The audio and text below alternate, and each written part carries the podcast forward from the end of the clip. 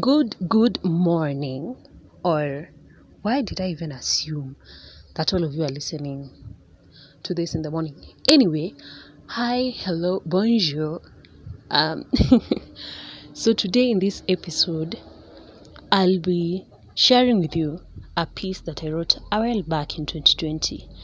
And the funny thing, okay, not funny, but weird thing is that I never really gave it a title.